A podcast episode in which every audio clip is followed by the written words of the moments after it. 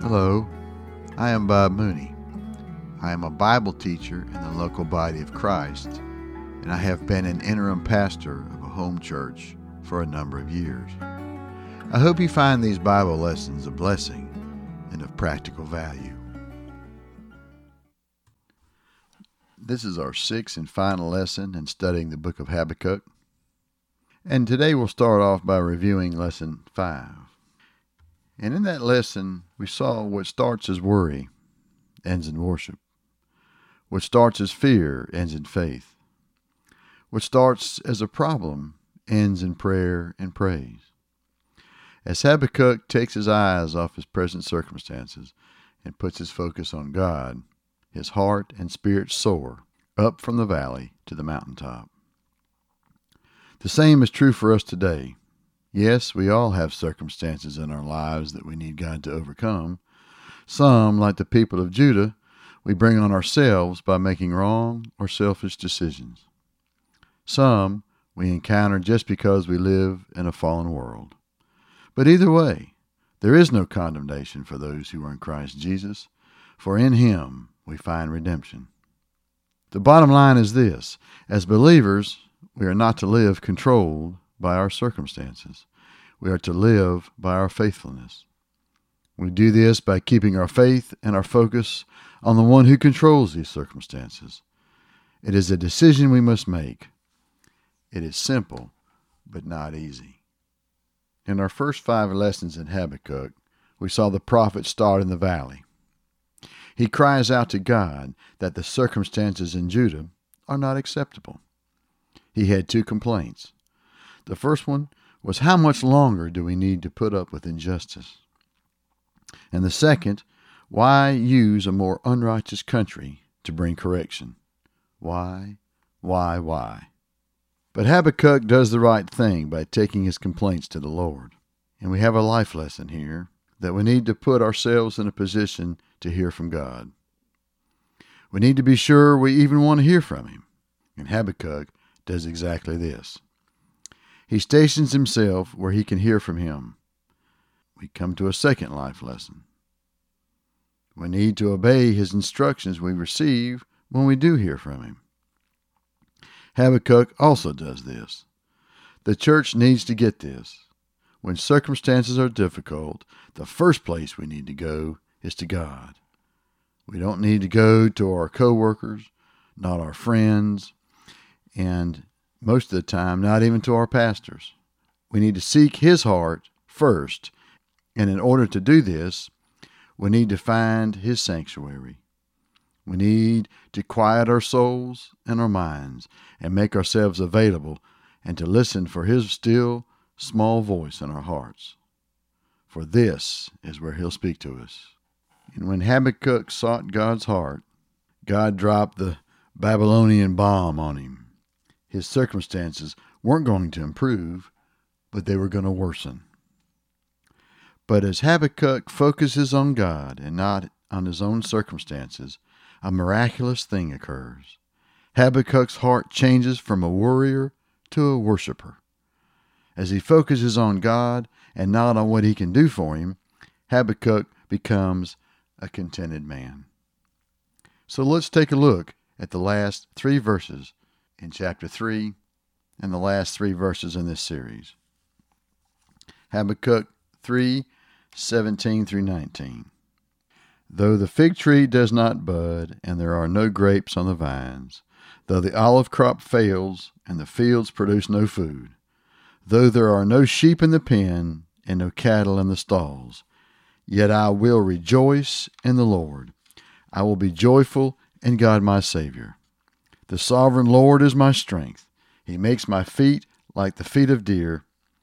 He enables me to tread on the heights. For the director of music on my stringed instruments. Losing all could very well be a real possibility. After all, the Babylonians were coming, and Habakkuk knew what they were capable of. Habakkuk came to the same place Shadrach, Meshach, and Abednego did in Daniel 3 15 through 18. Now, when you hear the sound of the horn, flute, zither, lyre, harp, pipe, and all kinds of music. If you are ready to fall down and worship the image I made, very good. But if you do not worship it, you will be thrown immediately into a blazing furnace. Then what God will be able to rescue you from my hand? Shadrach, Meshach, and Abednego replied to him, King Nebuchadnezzar, we do not need to defend ourselves before you in this matter. If we are thrown into the blazing furnace, the God we serve is able to deliver us from it, and he will deliver us from your majesty's hand. But even if he does not, we want you to know, your majesty, that we will not serve your gods or worship the image of gold that you have set up. Habakkuk has the same attitude. He knows that he is able, but even if he doesn't deliver him, he will still serve God. Habakkuk becomes a contented man. He is not simply resigned to the fact that his circumstances are dire.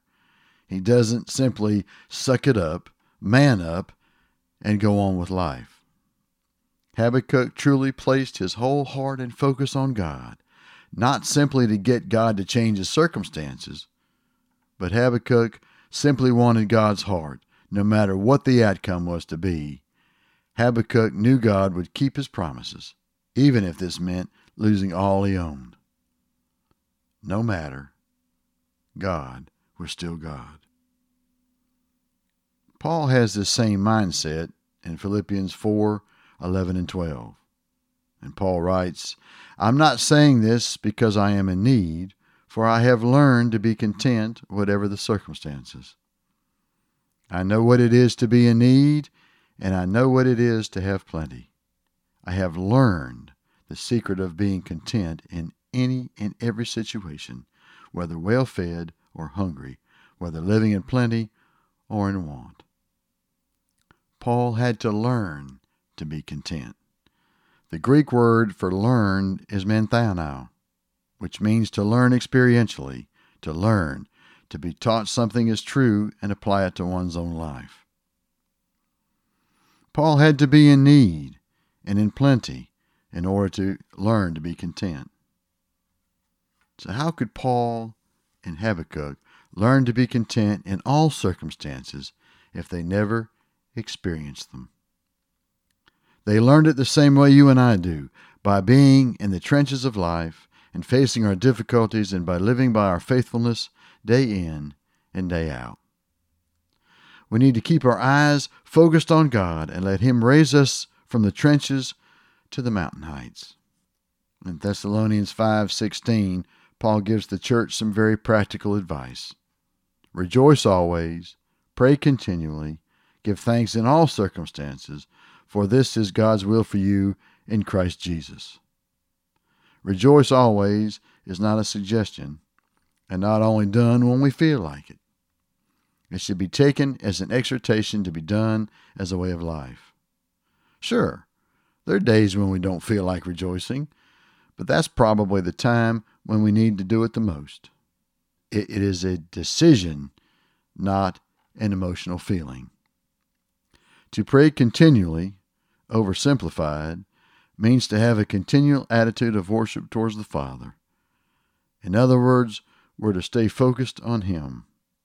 Then Paul says we're to give thanks in all circumstances, not necessarily for all circumstances.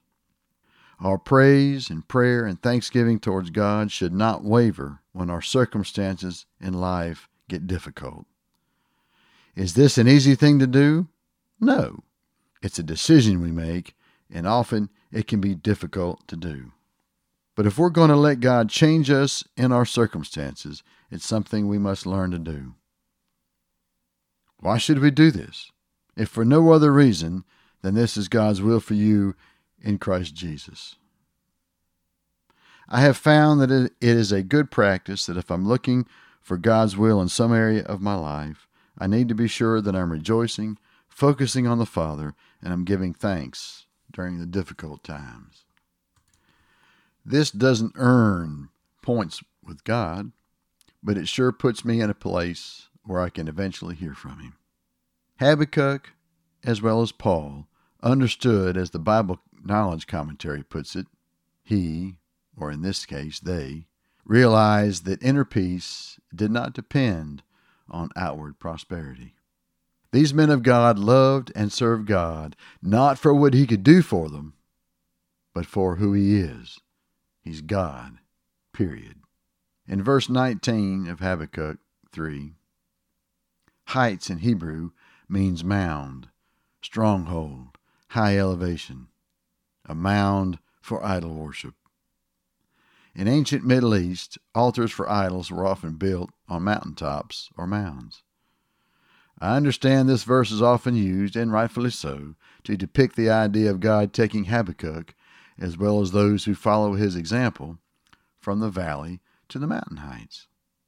This is a symbol of God raising us up in victory.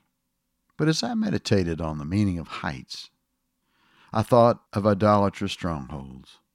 As we learn to focus on God and not our circumstances, God not only raises us above them, He also gives us the strength and power to overcome the strongholds in our lives.